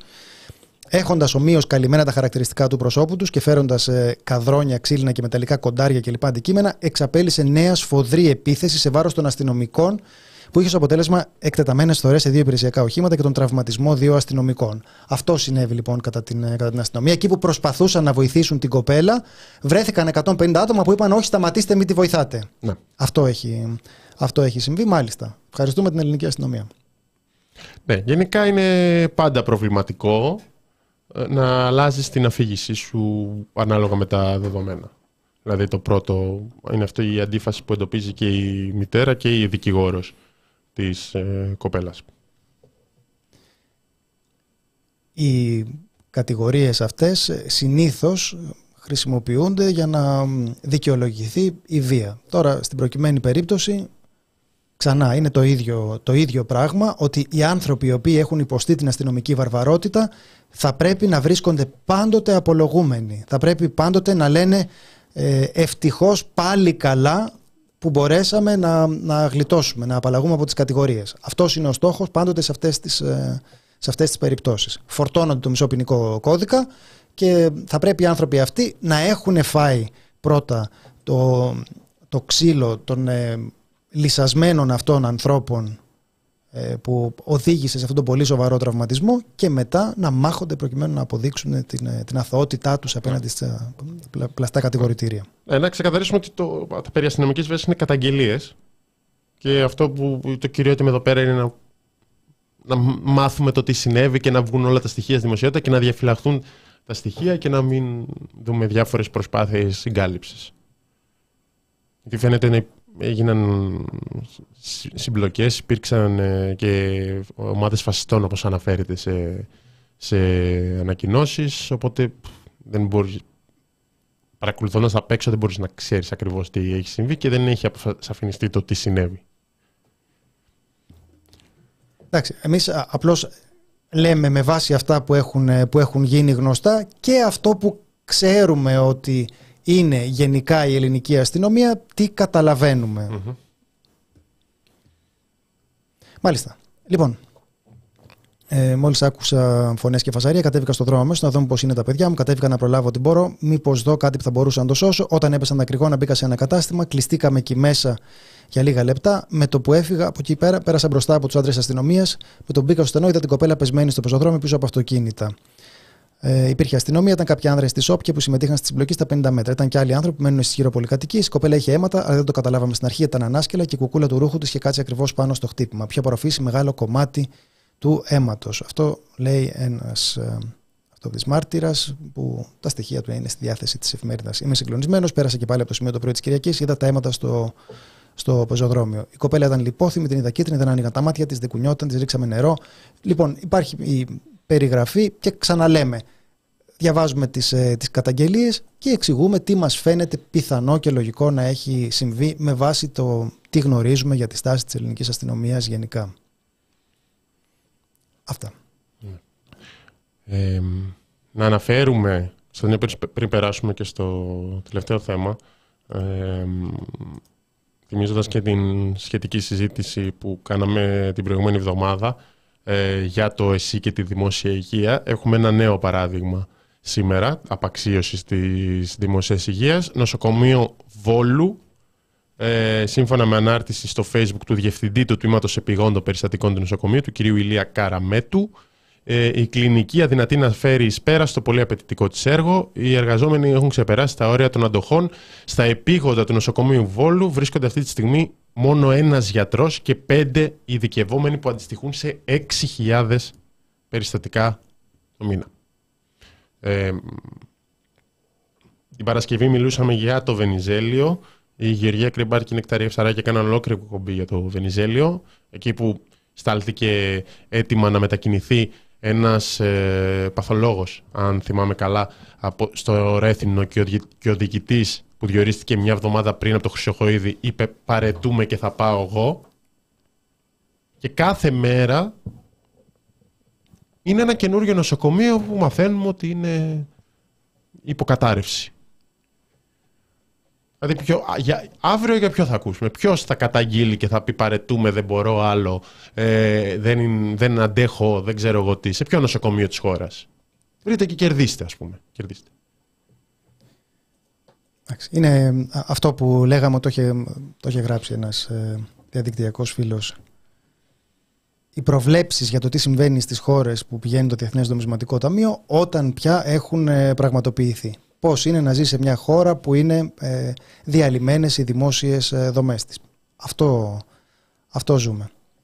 Ποια είναι η κατάσταση αυτή τη στιγμή της ε, μικρής, το είπαμε στην αρχή, είναι στη ΜΑΦ του γεννηματάς, μονάδα αυξημένης φροντίδας. Ε, είναι σοβαρή, όχι κρίσιμη. Από από ό,τι αναφέρεται, ναι. Ε, Θάνο, θα, θα πούμε λιγάκι για τα χρήματα στους ε, συναδέλφους λόγω του, της ε, Ουκρανίας ναι. πριν, να, πριν να περάσουμε στο τελευταίο θέμα της, ε, της ημερας Ε, λοιπόν, λόγω του πολέμου στην Ουκρανία χρειάζεται κάποια λεφτά το Μέγκα, ο Αντένα, ο Sky, χρειάζονται μια χρηματοδότηση επειδή γίνεται πόλεμος. Και... Ναι. Δεν μπορείτε να, μπορεί να μην μπορείτε να το καταλάβετε. Με την πρώτη. Με την πρώτη. Αλλά δουλέψτε αλλά... το λίγο μέσα σας. Ναι, δουλέψτε αλλά δεν ξέρετε από business. Δηλαδή, θέλω να περπατάτε στο δρόμο και να σκέφτεστε, ε, λόγω του πολέμου στην Ουκρανία πρέπει να πάρει λεφτά ο Αντένα. Λόγω του πολέμου στην Ουκρανία πρέπει να πάρει λεφτά ο Αντένα. Να το λέτε πολλές φορές καθώς θα περπατάτε στο δρόμο και σιγά σιγά θα έρθει αυτό και θα κάτσει μέσα σας. Μην ανησυχείτε για το πώς θα γίνει. Ναι, ε... δόθηκαν 7 εκατομμύρια στα κανάλια λόγω του πολέμου στην Ουκρανία. Ε, τι; Αν δεν βγάζει νόημα, φταίτε εσείς. Ε, δηλαδή για τις ζημίες, όχι επειδή ξέρεις. Για τις ζημίες στην οικονομική κατάσταση των Καναϊών συγκεκριμένα. Ναι. Λόγω του πολέμου στην Ουκρανία. Ναι. Δόθηκαν Είχαν 7 εκατομμύρια. Ο, ουκρανικά μικρόφωνα στα στούντιο; Ίσως. Δεν ξέρω τι ακριβώς, ε, τι ακριβώς εννοούν, αλλά αυτή είναι η διατύπωση. Αυτό έχει αποφασιστεί από τον, από τον Απρίλιο. Τώρα υλοποιείται αυτή, αυτή η απόφαση. Ε, να πούμε ότι, όπως μας είχε πει και ο ε, ε κύριος ε, Κερίδης εδώ πέρα, τίποτα. Πολύ μικρά είναι αυτά τα ποσά. Δεν είναι για να σας απασχολούν. Δηλαδή είναι μια πίτα, έχουν φάει 500 εκατομμύρια σε, στη διαφημιστική δαπάνη αυτά, αυτή η επιχειρηματική κολοσσή των, ε, των ε, καναλιών. Οπότε σου λέει τώρα και μερικές δεκάδες ε, εκατομμύρια. Δεν ήξερε αυτό. Αλλά, ναι, για, τη λίστα πέτσα, αλλά για τη λίστα πέτσα η, η, βασική του απάντηση είναι ότι είναι μικρό το ποσό. Ναι. Έλα, μωρό, τώρα δεν είναι, δεν είναι θέμα για μερικές δεκάδες εκατομμύρια. Η συνολική πίτα είναι εκατοντάδες εκατομμύρια.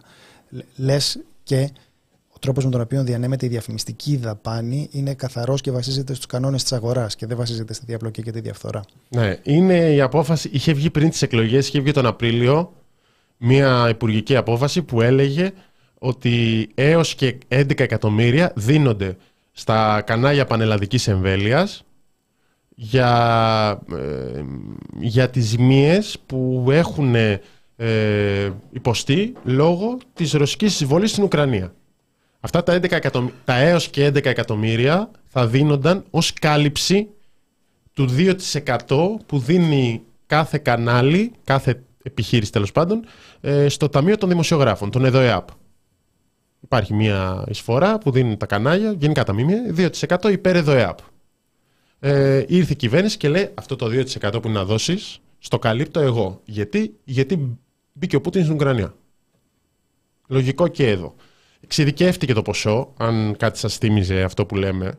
Ε, εξειδικεύτηκε το ποσό σε νέα υπουργική απόφαση. Υπήρχε και σχετικό ρεπορτάζ από τους ε, data journalists ε, και υπάρχει σχετική κάρτα, αν την ε, έχουμε, που δείχνει τα ποσά από 1η Πρώτου 2022 έως 31 Δωδεκάτου 2022. Είναι οι οφειλές που, είναι τα κανάλια, που είχαν τα κανάλια προς τον ΕΔΕΑΠ και έρχεται η κυβέρνηση και τα καλύπτει. Γι' αυτό είναι και διαφορετικά τα ποσά. Προφανώς στο Μακεδονία TV έχει λιγότερες οφειλές προς λιγότερους εργαζόμενους, υποθέτω. Οπότε είναι κανένα εκατομμύριο, είναι ένα 800 αντένα, ένα εκατομμυριάκι, ένα 300 στον Α, ένα εκατομμύριο Sky, 957 χιλιάρικα στο Mega και ένα 175 στο Star. 400 χιλιάρικα στο Open. Okay. Ε, δίκαιο είναι, δίκαιο είναι και καλά κάνανε. Και με δεδομένο τώρα ότι έχουν πληγεί τόσο πολύ από τον πόλεμο στην Ουκρανία αυτά τα κανάλια, λογικό είναι να υπάρξει μια ενίσχυση από το, από το κράτος. Είναι ένα ερώτημα για το αν θα είναι η μόνη ενίσχυση. Γι' αυτό έβλεπα ένα σχετικό άρθρο στο Media TV News, ιστοσελίδες, περιφερειακά, τα κανάλια πλήττονται. Όχι ότι είναι δίκαιο, αλλά υποθέτω διάφορες, διάφοροι φιλοκυβερνητικοί θα πούνε σε αυτούς γιατί δώσατε; Το με τη λίστα πέτσα είχαμε για μαγειοτραβήγματα. Μας γράφετε κι εσείς εδώ πέρα ότι είναι ψιλολοίδια αυτά. Σε μένα το λέτε. Εγώ δεν σκύβω να τα πιάσω αυτά τα ποσά που συζητάμε τώρα. Μην το συζητάτε. Και το ότι είναι ψιλολοίδια αποδεικνύεται και από το ότι τα παίρνουν. Καταλαβες, γιατί αυτό προφανώς απαιτεί να γίνει αυτή η συνδιαλλαγή και να υποστούν αυτή τη μικρή επικοινωνιακή φθορά ότι τους χαρίζουν Αλλά αυτοί δεν ξέρουν τώρα που το κάνουν αυτό, είναι αφελείς. Ξέρετε σε πόσες επιχειρήσεις καλύφθηκε μέρος των ασφαλιστικών εισφορών, ας πούμε, λόγω του πολέμου στην Ουκρανία; Σε πάρα πολλές. Συγκεκριμένα σε 7 μέχρι στιγμής. Λοιπόν. υπάρχουν και επιχειρήσεις που όντως θα πλήγησαν από αυτό. Εμπο... Εμπόριο, δεν ξέρω τι. Ε, Θάνο, ε, πάμε στο τελευταίο και πιο κρίσιμο θέμα της, ε, της ημέρας. Τα φιλαράκια. Ε, θα ήθελες καταρχάς να τοποθετηθείς σε σχέση με τα φιλαράκια; Σε ποια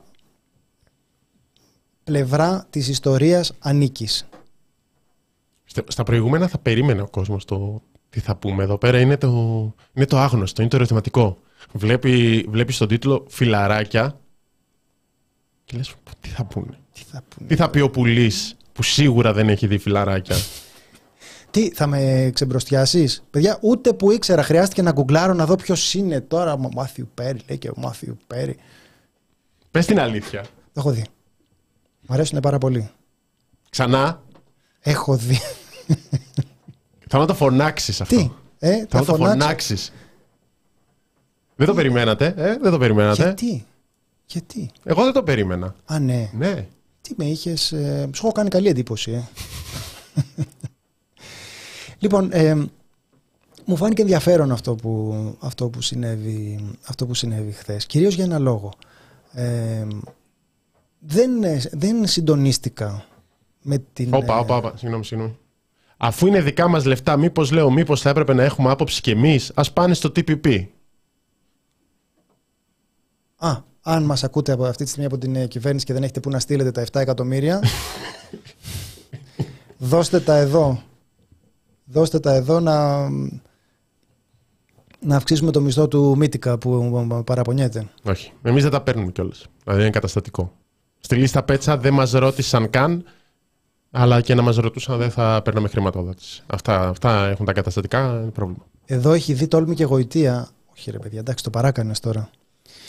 Λοιπόν, ε, Κοιτάξτε να δείτε, Θάνο, να θες να τοποθετηθείς ε, Άγιε, εγώ δεν ξεκινάω. πρώτος. Όπως θέλεις. όπως Λοιπόν, θέλεις. ε, έφυγε από τη ζωή ο, ο Μάθιου Πέρι. Σα- Το Σάββατο το βράδυ άρχισε να κυκλοφορεί σχετική είδηση και ε, η- ενσάρκωσε τον Chandler Bing στα φιλαράκια, μια σειρά εντάξει, που την ξέρουν όλοι. Δεν, δεν υπάρχει το Google να δω τα φιλαράκια. Πιστεύω είναι μια πολύ μικρή μικρή μειοψηφία που δεν θα έχει ακούσει ποτέ τίποτα ότι υπάρχει αυτή η σειρά κάπου στον πλανήτη. Μόνο, μόνο εγώ. Δεν ξέρω αν ζούσε σε κάποιο καταφύγιο. Εντάξει, ναι. Δηλαδή γράφτηκε, γράφτηκε υπερβολικά πολύ αυτό για να το πιστεύουν όλοι όσοι το γράψαν στα social. Εμ, ναι, και είχαμε μια κατάσταση όπου στην αρχή ο κόσμος εκφράζει την θλίψη του πράγματα τα οποία αν κάποιον ηθοποιό, κάποιον διάσημο τον ε, είχες παρακολουθήσει, προφανώς σου έρχονται, θα, θα ποστάρεις κάτι, θα πεις ένα rest in peace, ας πούμε, και μετά αυτό το κατάφεραν τα, ε, το κατάφερε ο δημόσιος διάλογος, κατέληξε σε έναν τσακωμό, καθώς έβγαινε κόσμος και έλεγε και την έλεγε σε αυτούς που στεναχωρέθηκαν, προφανώς αυτοί που στεναχωρέθηκαν δεν ψήθηκαν να τους κουνάει όλο στο δάχτυλο. Οπότε μετά απαντούσαν. Και κάπως έτσι, με αφορμή αυτό, ε, μ, κατάφερε πολλοί κόσμο να μαλώνει. Καταρχάς εμείς να πούμε αυτό, να μην μαλώνετε, να είστε αγαπημένοι. Θα ξεκινήσουμε από αυτή, την, ε, από αυτή τη θέση. Εμένα με ενδιαφέρει, να σου πω σε ποιο σημείο με ενδιαφέρει αυτό. Γιατί κάπως προσπαθώ να καταλάβω πώς ε, συζητάμε, τι νιώθουμε και τι εκφράζουμε για αυτά που νιώθουμε στα social media. Πώς είναι ο δημόσιος διάλογος δηλαδή. Αυτό με νοιάζει. Και η αλήθεια είναι ότι επειδή δεν- δεν συντονίζομαι κιόλας με τον ε, δημόσιο θρήνο, δεν, δεν μπορώ να στεναχωρηθώ για το θάνατο ενός, ε, ενός ηθοποιού. Δεν, δεν μου συμβαίνει αυτό. Δεν, δεν μου συμβαίνει δηλαδή, δεν, δεν το συμμερίζομαι γενικά. Ε, αλλά εδώ συνέβη κάτι πολύ περίεργο που είναι ότι πάνω στην ε, ε, έξαρση του Παλαιστινιακού ξαφνικά αντικαταστάθηκε από τη μια στιγμή στην άλλη η κουβέντα ε, συνειδητοποιούσες ότι δεν είναι κάποιες ε, διάσπαρτες ε, φωνές ότι όλος ο κόσμος συζητάει το ίδιο πράγμα. Και υπάρχει ένας τρομερός κομφορμισμός σε αυτό. Δηλαδή όλοι συντονίζονται στο να συζητάνε το, το ίδιο. Που γίνεται, προφανώς δεν θα γινόταν αν δεν ήταν ειλικρινή αυτά τα αισθήματα. Δηλαδή αν οι άνθρωποι δεν ένιωθαν όντως μια στενοχώρια. Δεν λένε ψέματα αυτοί που το, αυτοί που το γράφανε. Και Γι' αυτό σκεφτόμουν πάρα πολύ τι ακριβώς μας, ε, τι ακριβώς μας συμβαίνει όταν, ε, όταν γίνεται αυτό, όταν τόσο γρήγορα από τη μια στιγμή στην άλλη μπορούμε να περάσουμε από το ένα θέμα στο άλλο. Και αναγνωρίζω από την, ε, από την αρχή ότι κανένας δεν χρωστάει το να ιεραρχεί τα θέματα λες και είναι ειδησιογραφικό μέσο. Άνθρωποι είναι που διαχειρίζονται ένα προσωπικό λογαριασμό στα social media και μπορούν προφανώς να ζουν τη ζωή τους με μικρές χαρές, μικρές λύπες, να τραγουδάνε, να τρώνε, να γλεντάνε, να διασκεδάζουν, να στεναχωριούνται για έναν ε, ηθοποιό που είχαν συνδέσει με τα εφηβικά τους ε, ή με τα εφηβικά τους ε, χρόνια. Ε, όλα αυτά είναι πολύ φυσιολογικά. Εγώ το, το μόνο που σκεφτόμουν είναι ότι αυτά σημαίνουν ότι θα πρέπει αντίστροφα και τώρα θα πω κάτι που είναι λίγο νομίζω παράξενο, δεν, ε, δεν είναι ακριβώς η συζήτηση που έγινε για αυτό το θέμα, ότι θα έπρεπε να είμαστε κάπως πιο συγκρατημένοι όταν μιλάμε για, την, ε, για τη Γάζα. Τι σημαίνει αυτό; Ε, σημαίνει ότι για να γράψεις για τα φιλαράκια την ώρα που γίνεται ο πόλεμος στη Γάζα χρειάζεται και μια ε, παρησία, μια τόλμη. Γιατί θα φας λίγο κράξιμο εκεί πέρα, που είναι ρε φίλε τώρα αυτό θυμήθηκες και θα πεις με παρατάτε λέω εγώ που δεν μπορώ να γράψω δηλαδή τι, τι ένιωσα. Ε, τι να φας κράξιμο, τέλος πάντων. Καλά αυτό υπήρξε, συνέβη. Άλλο το γιατί μπορούμε να διαφωνούμε. Ναι, ρε, ναι, να ναι, πούμε ότι εντάξει. δεν πρέπει. Αλλά αυτό συνέβη αντικειμενικά. Δηλαδή είναι κόσμος που είπε τώρα ρε παιδιά, αυτό σας αυτό σας μάρανε. Τι, ξάδερφό σου είναι. Ε, οπότε θα έλεγα ότι εγώ προσπαθώ, ε, επειδή υπάρχει το καθημερινό ραδιόφωνο, οπότε ε, μοιραία ε, χρειάζεται κάπως να σχολιάζω αυτά που συμβαίνουν κάθε μέρα, θα ήθελα να πιστεύω ότι γενικά είμαι προσεκτικός σε αυτό, ότι δεν δηλώνω συγκλονισμένος χωρίς να είμαι. Και δεν δηλώνω συγκλονισμένος χωρίς να είμαι σημαίνει ότι σε γενικές γραμμές, α, ας το ομολογήσουμε, η ζωή μας συνεχίζεται κανονικά, όσο δραματικά κι αν είναι τα πράγματα. Και προσέξτε, τόσο δραματικά κι αν είναι, ξέρω ότι πάρα πολλοί θα απαντήσουν σε αυτό, μα πώς είναι δυνατόν την ώρα που, αλλά το πώς είναι δυνατόν την ώρα που θα πρέπει να απαντήσει και στο τι θα συμβεί σε, όχι σε μία εβδομάδα, σε τρεις ημέρες που η Παλαιστίνη θα έχει φύγει. Μπορεί να μην είναι τρεις, να είναι πέντε. Το Ουκρανικό γιατί έχει φύγει, έχει σταματήσει; Αυτό είναι το ζήτημα. Ότι η φρίκη είναι διαρκής. Το ενδιαφέρον των μέσων ενημέρωσης είναι στιγμιαίο. Τη μια στιγμή υπάρχει και είναι μαγική εικόνα. Την επόμενη στιγμή δεν υπάρχει. Και χρειάζεται κάπως μέσα σε αυτό να για μένα δηλαδή, δεν κάνω σύσταση σε κανέναν. Ο κόσμος σας γράφει ό,τι θέλει και κανείς δεν οφείλει να, να δίνει απαντήσεις και εξηγήσεις για το με τι στεναχωριέται, ποια, ποια μπουρδα βλέπει, ποια καταπληκτική σειρά βλέπει ή αν γελάει και αν τραγουδάει την ώρα που υπάρχει ε, δυστυχία στον κόσμο. Οι άνθρωποι γελούσαν και τραγουδούσαν στα στρατόπεδα συγκέντρωσης. Ε, ο κόσμος διάβαζε ποίηση, εξέδιδε ποίηση και διάβαζε ποίηση το καιρό της ελληνικής κατοχής. Συνεπώς μπορούμε να ηρεμήσουμε. Όλα αυτά είναι μια χαρά. Ε, το, το μόνο που θα έλεγα εγώ είναι ότι κάπως πρέπει να το, να, να το χωρέσουμε στην, ε, στη ζωή μας και στην αντίληψή μας για το δημόσιο διάλογο ότι μπορούμε να το κάνουμε αυτό το πράγμα. Διάβαζα μια φίλη που, που έλεγε για τις, ε, για τις φωτιές, δεν θέλω να διαβάζω για καμία φωτιά που δεν μπορώ να σβήσω και μου φαίνεται ότι είναι μια πολύ σοφή κουβέντα και ότι έχει πολύ μεγάλη σημασία ακριβώς επειδή μόνο η κοντινές συμφορές μας συνταράσσουν, ό,τι και, να, ό,τι και να λέμε, εννοώ να σε συνταράξουν, να, να μην μπορείς να μιλήσεις για μήνες. Ε, ποσε είναι οι πιθανότητες να, να συμβεί αυτό; Καταλαβαίνουμε δηλαδή ότι αυτές οι εικόνες που φτάνουν σε εμάς ως εικόνες από εκεί, εάν δεν ήταν απλώς εικόνες και ήταν ένα βίωμα, προφανώς θα ήταν τραύμα μιας ζωής. Σε εμάς θα είναι, Πιστεύω ότι δεν θα είναι. Και γι' αυτό και θεωρώ πάρα πολύ ανθρώπινο ότι την επόμενη στιγμή μπορούμε να συζητάμε κάτι άλλο. Μπορεί κανείς ή επειδή είναι εκτεθειμένο στο δημόσιο βλέμμα ή από τάκτ να αποφύγει να το πει. Μπορεί να το κάνει αυτό. Αλλά θα έχει μικρή σημασία γιατί η αλήθεια θα παραμένει αυτή. Ότι ο ξένος πόνος είναι ξένος και ότι όλοι μας ζούμε με αυτόν τον πολύπλοκο τρόπο. Απλώς τα social media μας υποχρεώνουν ή κάποιους τους υποχρεώνουν να τοποθετούνται και οι τοποθετήσεις αυτές γίνονται πάντοτε με μια ένταση η οποία είναι και λίγο ε, ε, δυσανάλογη σε σχέση με τον πραγματικό χώρο που καταλαμβάνουν μέσα στην, ε, ε ναι. μέσα στην ψυχή μας. Ναι, γιατί νιώθει, είναι κάτι, κάτι σε κάνει να τοποθετηθείς για κάτι το οποίο σχολιάζει τη στάση που έχουν άλλοι ενώ εσένα δεν σε αφορά. Νιώθεις σαν ότι πρέπει να βγάλεις δήλωση, ότι είσαι κάποιο είδους γραφείο, γραφείο τύπου, ας πούμε όταν πρέπει να τοποθετήσει για κάτι, δεν, δεν σε αφορά. Δεν στεναχωρέθηκες με το βίντεο. δεν σε αφορά. Πάμε παρακάτω. Κάνε κάτι άλλο. Γράψε για το δικό σου ηθοποιό. Το να κρίνεις τους άλλους. Ξεκινάμε από αυτό. Δεν είναι ωραίο να κρίνεις τους άλλους για πράγματα που σου αρέσει, για πράγματα τα οποία τους συγκινούν. Μπορώ, στον οποιονδήποτε μπορεί να συμβεί αυτό. Σ' αρέσει, ας πούμε, η χ σειρά.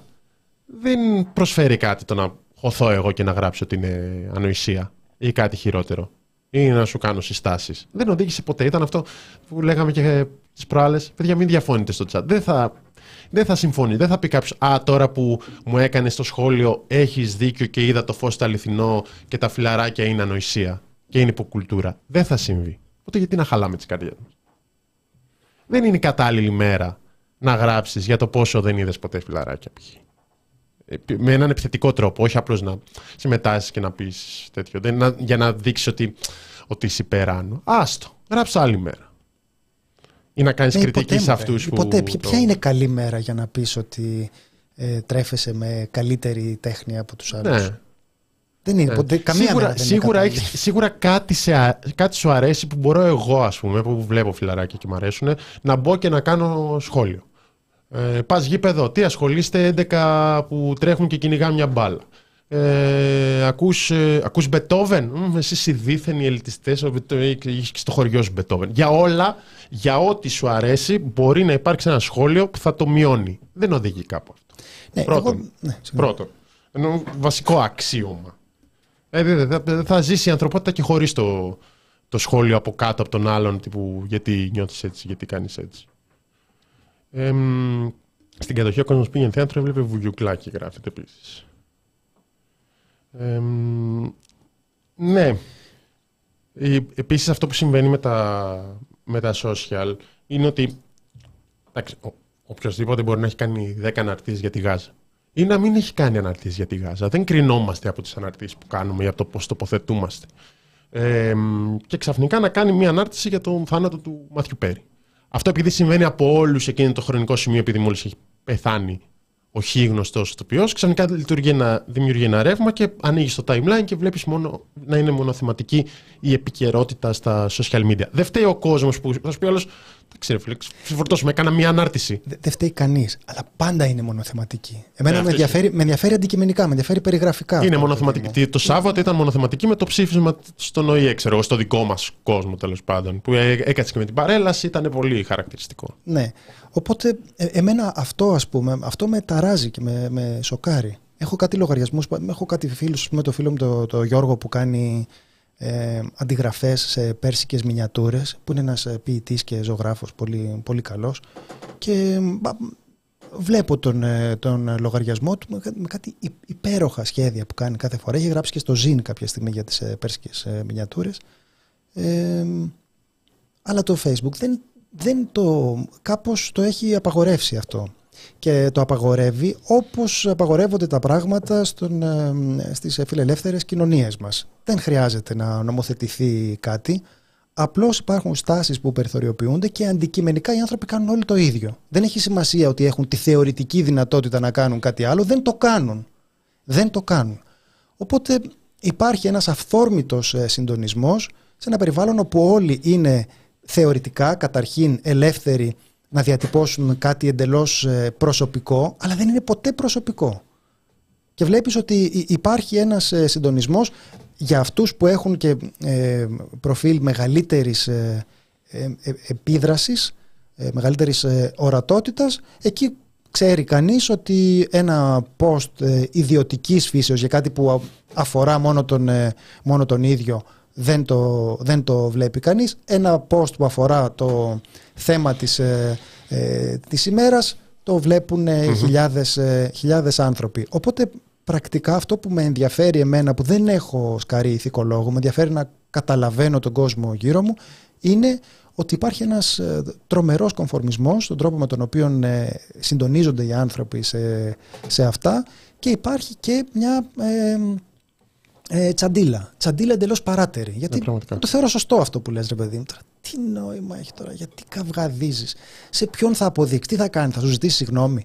Το ξέρω, υπάρχουν. Ε, ε, είναι ίδιον της ε, της εποχής μας. Εγώ που τα έχω, τα έχω ευχαριστηθεί, έχω διασκεδάσει, τα βρίσκω πολύ αστεία, δεν θεωρώ ότι είναι εργοτέχνης. Εγώ έχω καταναλώσει πάρα πολύ με σαβούρα ε, κινηματογραφική και κυρίως, κυρίως αυτό δηλαδή, δεν έχω δει σειρές ε, κακές πολύ.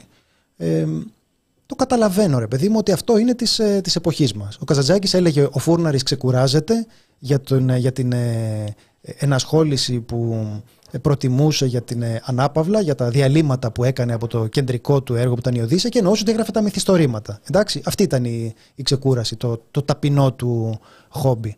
Ε, για πάρα πολλούς από εμάς δεν είναι, δεν είναι έτσι. Υπάρχουν ε, άνθρωποι που μπορούν να κινούνται με κάποια άνεση σε διαφορετικά πεδία και, και επίπεδα της πνευματικότητας και της ε, τέχνης χωρίς να νιώθουν την ανάγκη να, να, απολογηθούν, ε, να απολογηθούν γι' αυτό. Για μένα το κυριότερο είναι το πώς, ε, πώς λειτουργεί ο κόσμος μέσα στα, μέσα στα social. Και από αυτήν την άποψη μου φαίνεται ότι το σημαντικότερο είναι αυτή η ε, εχθροπάθεια, η τσαντιλα η όρεξη για η όρεξη για αντιπαράθεση και το γεγονός ότι όλα πάντοτε λέγονται με λίγη περισσότερη ένταση από όσο, νιώθουν οι άνθρωποι. Γιατί ε, και υπάρχει μια αμετροέπεια στον τρόπο με τον οποίο ε, αφομοιώνουμε τον ε, ξένο πόνο την ώρα που στην πραγματικότητα παραμένει πάντοτε mm-hmm. ξένος και περαστικός και θα έχει ε, χαθεί την επομένη το, ε, το πρωί και υπάρχει και αυτό το, ε, και αυτό το κομμάτι της ε, εντελώς ανούσιας αντιπαράθεσης. Ναι, και πέρα από την τζαντίλα και λίγη περισσότερη σιγουριά. Πάντα υπάρχει υπερβολικά πολύ σιγουριά. Και όταν μιλάς για κάτι που δεν το ξέρεις ακριβώς, δηλαδή έχεις ακούσει μια σειρά, έχεις δει ένα επεισόδιο, δεν σ' αρέσει, είμαστε στην κατηγορία που είναι ένα θέμα που δεν το ξέρεις, για το οποίο τοποθετήσει και υπάρχει μεγάλη πιθανότητα να πεις κάτι λάθος. Είναι είσαι πολύ βιαστικός στην, στην κριτική.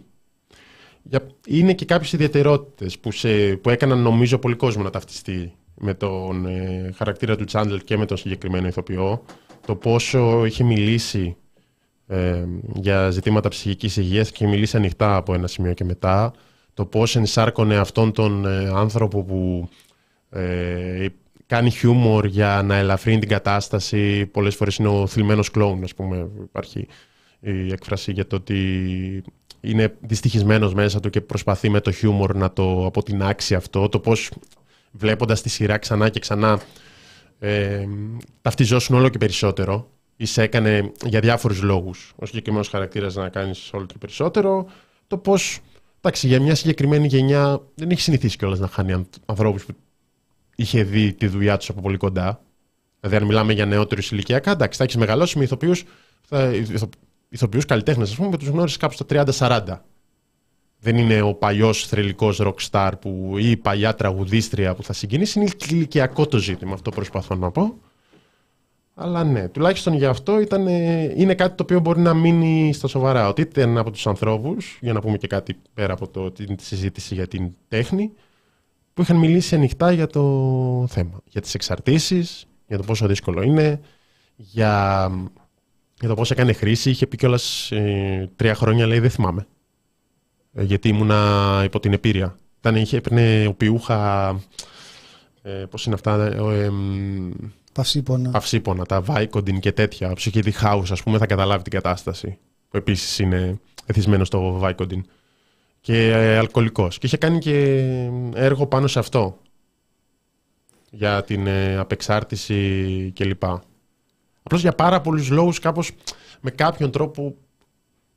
Κάπως τον έβλεπες πολύ πιο τέτοιο. Υπάρχει και πολύ πιο θετικά όσο άμα ξανά βλέπεις την σειρά. Και υπάρχει αυτό το background που λες, που βλέπεις και είναι... Οπότε είναι λίγο... Είναι, ήταν και κάτι παραπάνω για κόσμο πέρα από το ένας χαρακτήρας, ένα sitcom που είδα. Το βασικό νομίζω που ήταν και κάπως ενδιαφέρον στην συζήτηση αυτών των ημερών είναι ότι τα φιλαράκια ήταν ακριβώς αυτό το πράγμα. Ένας κλειστός κόσμος, πάρα πολύ χαριτωμένος και αγαπησιάρης ε, μιας ε, παρέας που καλοπερνάει εκτός, ε, εκτός πολιτικής και ακριβώς αυτό συνέβη και, ε, συνέβη και τώρα. Ε, αναπαριστά δηλαδή αυτό το, αυτό το μικρό κομμάτι, αυτή την ε, μικρή φωλίτσα εκεί πέρα, όπου μπορεί, μπορεί κανείς να, να γελάσει με μια παρέα που όπως σωστά έχει ε, γραφτεί και σχολιαστεί, το βασικό τους χαρακτηριστικό είναι ο αυτοσαρκασμός και η έλλειψη φιλοδοξίας. Δεν τους, ε, δεν τους θαυμάζουμε για την επιτυχία τους, τους, τους θαυμάζουμε για, το ότι, για τις σχέσεις τους και για το ότι έχουν πλάκα. Ε, οπότε ήταν κάπως μια ενδιαφέρουσα ηρωνική τροπή αυτής της, ε, αυτής της ιστορίας ότι έτυχε να συζητηθεί σε σχέση με, την, ε, με τη Γάζα αυτό γιατί αυτό ακριβώς εκπροσωπούσαν τα φιλαράκια και αυτό ναι. ακριβώς είχαν ανάγκη και οι άνθρωποι ανάγκη την οποία δεν την υποβιβάζω καθόλου την ε, κατανοώ απόλυτα Έλα, ανάγκη την οποία... τον ε, Τσάντλερ. Ανάγκη την οποία την έχει η πλειοψηφία του κόσμου δηλαδή Ποιος δεν έχει κάποια στιγμή την ανάγκη να, να σβήσει λίγο το κεφάλι του, να μην σκέφτεται και να δει κάτι ευχάριστο. Δηλαδή, όλοι τη βγάζουμε με Ταρκόφσκι, ας πούμε, μονίμως, με Ιρανικό κινηματογράφο. Υπάρχει μια στιγμή που να λες, Α δω μια χαζομαρούλα, έστω έτσι. Δεν ξέρω τώρα, δεν ξέρω πόσο κουλτουριάριδες είστε. Εγώ το έχω πάθει. Ναι. Sorry, μπορεί να Είμαι υπερβολικά. Κάνω τώρα εγώ εκπομπή μαζί του κάθε αχρίο εδώ πέρα που βάζουμε. Ναι, υπάρχει και μια συζήτηση περί του cancel που θα έτρωγαν σήμερα. Και αυτό τέθηκε και αυτό είναι ένα πάλι γενικότερο ζήτημα. Και ένας από τους λόγους που συζητάμε για το πώς κοιτάζεις πολιτισμικά προϊόντα μιας προηγούμενης εποχής. Γιατί όντως είναι μια προηγούμενη εποχή, είναι 20 χρόνια πριν.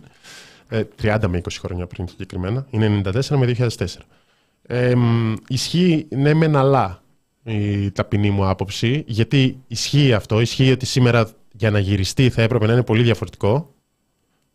Ε, ειδικά σε κομμάτια όπως το fat shaming ας πούμε ε, και υπάρχει μια πολύ μεγάλη κριτική ε, διεθνώς για την ε, σχέση του Ροζ με τη Ρέιτσελ που παλιά συμβόλιζε τον υπέρτατο έρωτα και σιγά σιγά τέτοια ζευγάρια στον, γενικά στη, στο θέαμα ε, από... Τώρα ψάχνω το...